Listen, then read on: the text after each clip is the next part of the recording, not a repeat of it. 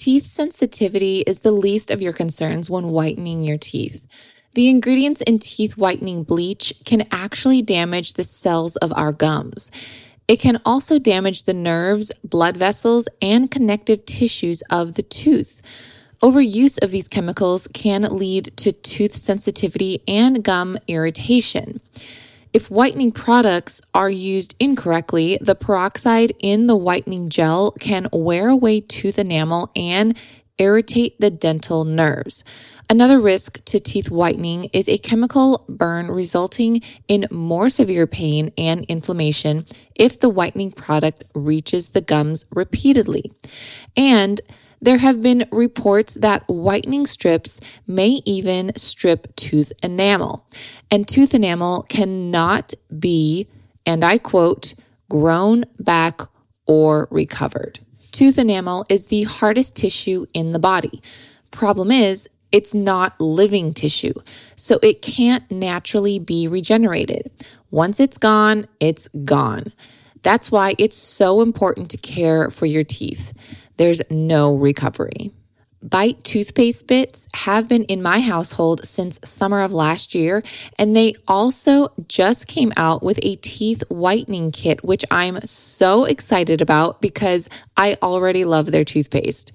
Bite's teeth whitening kit is made without harmful chemicals and is safe for sensitive teeth. It's also cruelty free, vegan, and lightly flavored with natural peppermint oil. Plus, it comes in a glass jar with a compostable applicator. So there's no alcohol, no propylene glycol, and no parabens or synthetic dyes or flavors. If you want to try this teeth whitening kit or any of Bite's natural toothpaste bits, Bite is offering my listeners 20% off your first order.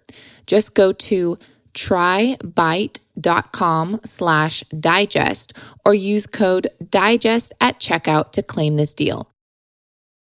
If you're listening to this and you have gut issues, well, keep listening because it turns out everything you think you knew about probiotics may be wrong. You guys, it can get pretty confusing with the market saturated with probiotic everything. I mean, there's even probiotic tortilla chips. Come on now, really? I need to give you my personal take and share what I got introduced to back in October of 2022. And that is seed. Seeds DS01 plant based capsule is not only a probiotic, but a prebiotic.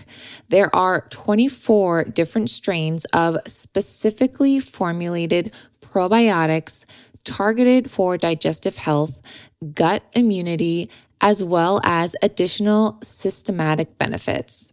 One of my favorite things about seed is that it's a capsule within a capsule.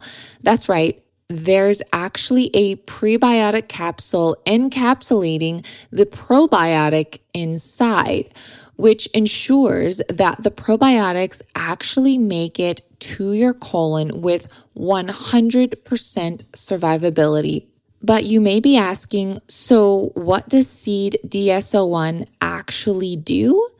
Well, many think of pre and probiotics as only gut support, but it does way more than that.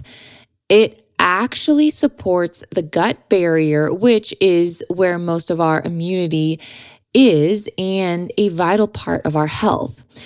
But it also supports other areas of the body for whole body benefits, such as skin health, heart health, and micronutrient synthesis. So get the real deal in a synbiotic, one that's backed by clinical trials and scientific data. So get the real deal in a synbiotic, one that's backed by clinical trials and scientific data.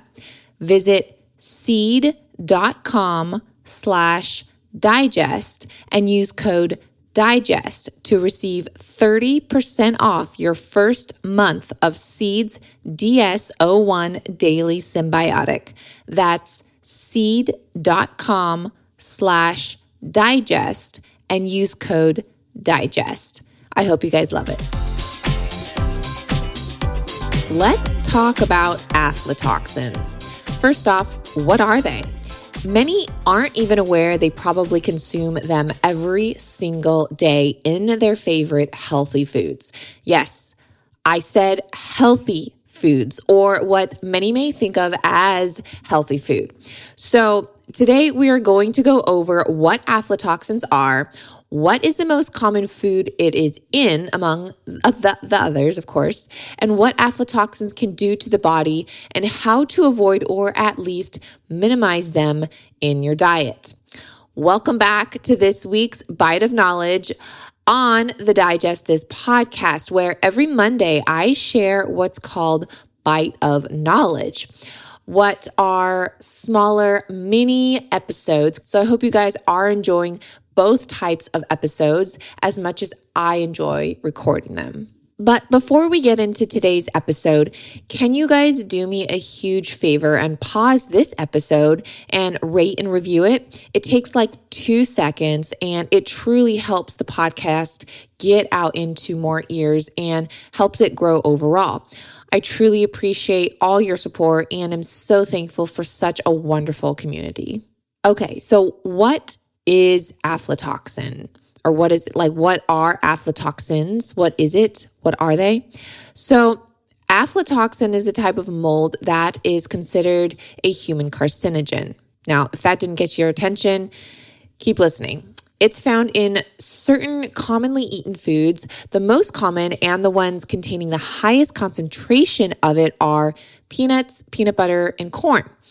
There are actually at least 13 different types of naturally occurring aflatoxin toxic molds that researchers have been able to identify. Of the 13 species, the type called aflatoxin B1 is considered the most toxic, capable of causing health problems such as liver disease and even cancer, among autoimmune responses and autoimmune disorders, in addition to digestive disorders. Now, it has been shown that liver disease is one of the major causes of consuming aflatoxins through our food supply, yet still many aren't aware of it. Okay, so if you want to get technical, aflatoxin is a type of mycotoxin which is produced by two different species of mold.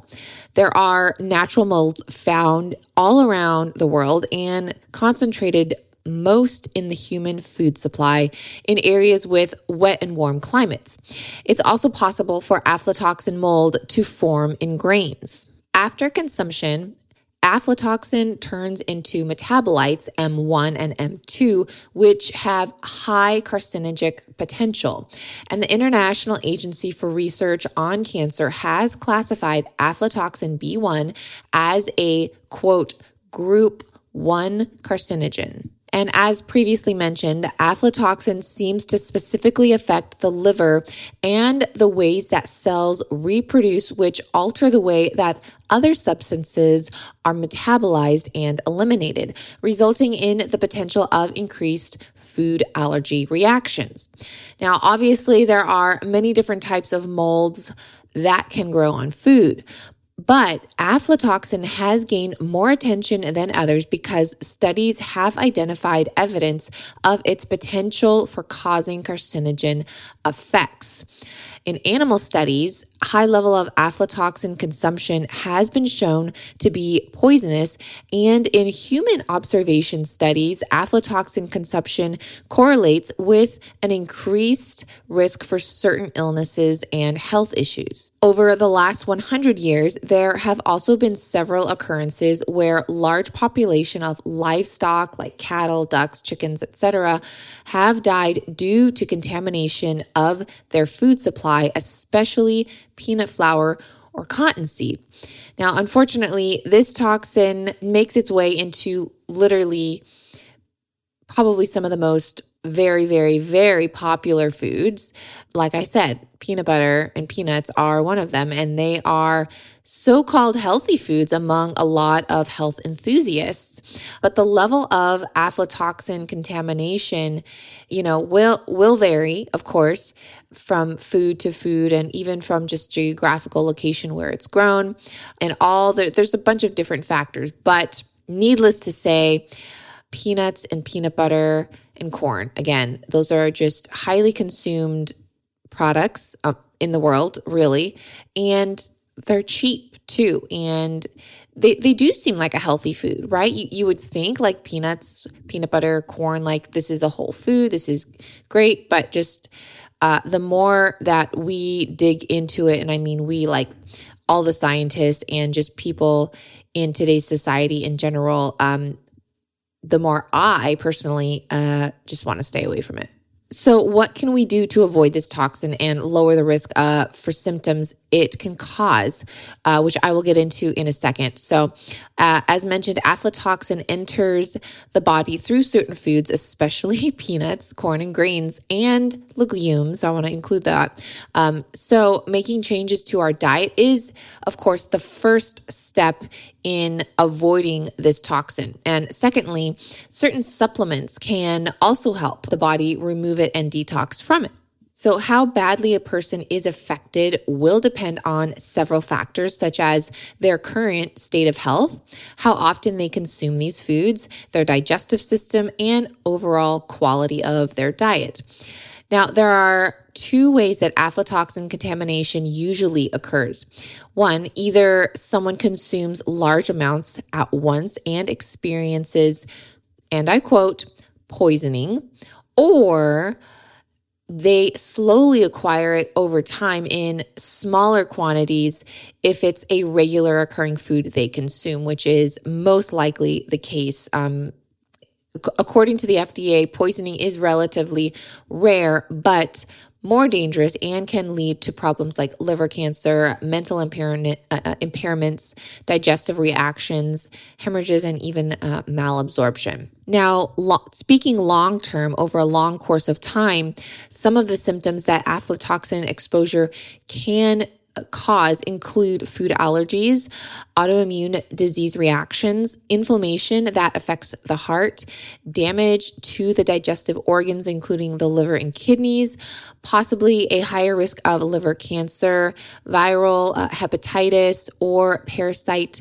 infections, even growth and development impairment.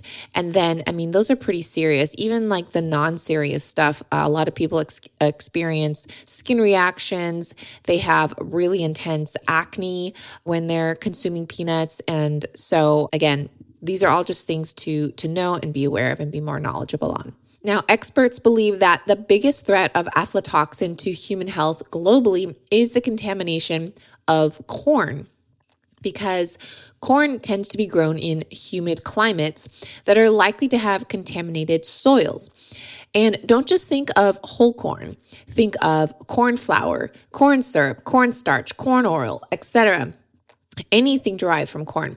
So, corn is snuck into everything these days. And in fact, citric acid you see on food labels is often derived from corn as well, as well as the dextrose and maltodextrin, which are created and derived from also corn. Aflatoxin in peanuts are another major concern for the same reasons. Peanuts are consumed in high amounts all over the world. Plus, they are used in so many other types of processed foods, such as peanut butter, cereals, packaged snacks like cookies, crackers, chocolate, ice cream, etc. All right, so here's just another reason to soak and, sp- and sprout your grains, nuts, and legumes. So, some studies have found that soaking and fermenting grains and nuts can lower the presence of aflatoxin significantly. And you may already be doing this to your grains. And if you are, you get a gold star. a study published in the International Journal of Food Microbiology found that soaking, sprouting, and fermenting grains, nuts, and legumes minimizes aflatoxin's effect because of the lactic acid. Lactic acid produced during fermentation reduces mold growth and aflatoxin production because of the competition uh, for nutrients between bacterial cells and the mold. This is just so fascinating to me. I hope it is for you too. Do I still have you guys? All right, stick with me here. So, Lactic acid seems to ultimately bind to aflatoxins in grains and legumes and cut off its energy supply. In addition, soaking your grains and nuts also makes them makes their nutrients more bioavailable. So, definitely don't skip the soaking. Okay, so we just addressed how you can minimize aflatoxin in your food, but are you wondering what else you can do to avoid aflatoxin symptoms? Here are a few tips for purchasing and handling foods plus supplements that can boost the, the detoxing effects. So, first of all, don't keep grains and nuts like corn, peanuts, almonds, for example, for long periods of time. Try consuming them ideally within a couple of months. Secondly, buy the freshest ingredients you can. Ideally, those grown close to your location and not shipped overseas reputable small sellers who grow organic crops are most likely to harvest them at the, the right time and keep them stored properly because they just don't have to go through all of the shipping that you would get from a you know a larger company and brand also, storing your grains, that again includes like rice, corn, nuts, um, store them in places that are dry and cool to prevent mold growth. You can even freeze them to prolong freshness. And if you bake with nut flours, you should always store your nut flour in the refrigerator after opening. This also goes for nut butters. I always keep my open jars of nut butters in the refrigerator door. And there's also talk that eating detoxifying vegetables like carrots and celery reduces the carcinogenic effect of aflatoxins and helps cleanse the liver. Some supplements that can boost the detoxification effects, they cleanse the liver and improve digestion. These ones are milk thistle, marshmallow root, and dandelion root, which all have been shown and known for their liver detoxing effects. And you can just get these in tea form. They sell milk thistle tea, marshmallow root tea, as well as dandelion root tea, which I absolutely love. Well, I hope this was a helpful piece to listen to on this fine Monday or whatever day you chose to listen to this on. And I never want to scare you or place fear in you. These episodes are just simply to bring more awareness in order to educate you so that you can better your health and your family's health.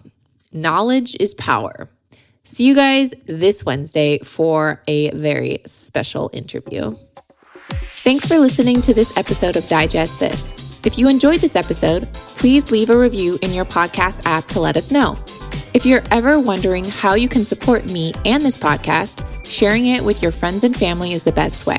This is a Resonant Media production produced by Drake Peterson and edited by Chris McCone. To email the show, message us at digestthispod at gmail.com. See you next time. The content of this show is for educational and informational purposes only. It is not a substitute for individual medical and mental health advice and does not constitute a provider patient relationship. As always, talk to your doctor or health team first.